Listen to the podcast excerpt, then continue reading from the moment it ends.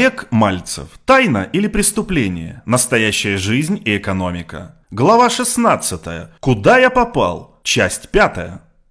Пожалуй, пришла пора поговорить о перспективе. И в данном ключе я буду краток, как никогда.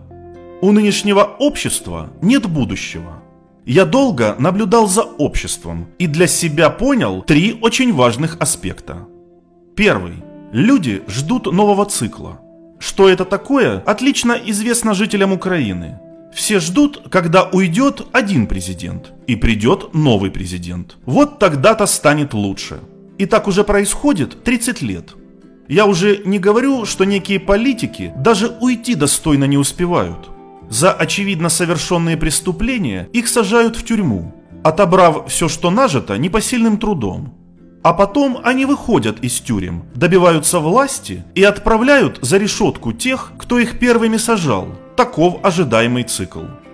Второй момент я бы сформулировал так. Светлое будущее извне.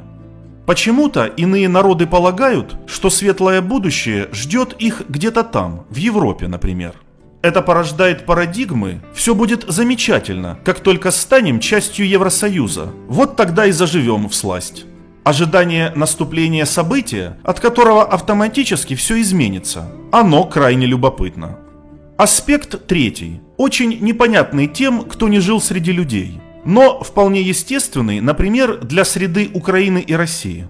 Криминал настолько упрочился как часть людской жизни, что они давно его криминалом-то и не считают.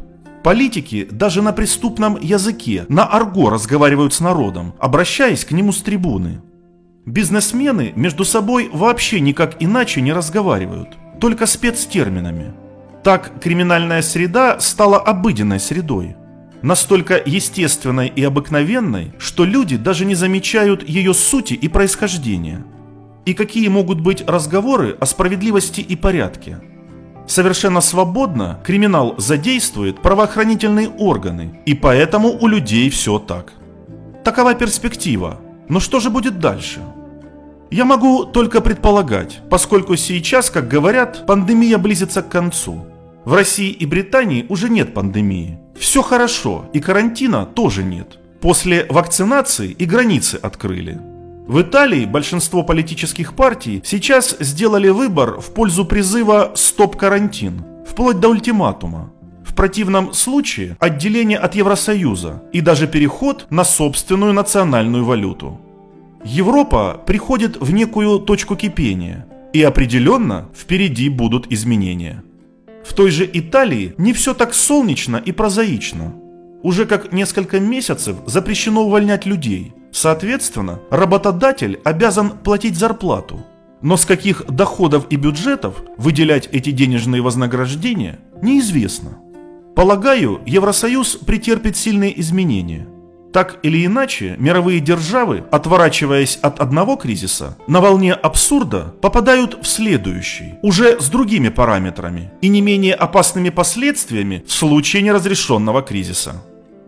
Так и выглядит движение человечества в основной своей массе. Движение к выходу из кризиса, не имея при этом будущего.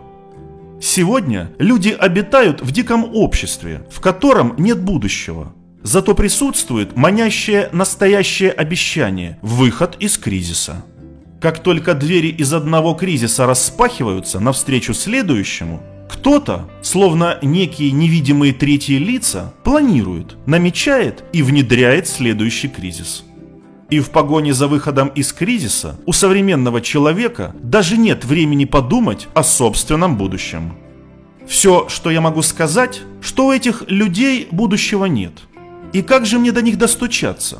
Как показать тщетность их подходов по ту сторону кризиса? Да и стоит ли вообще стучать?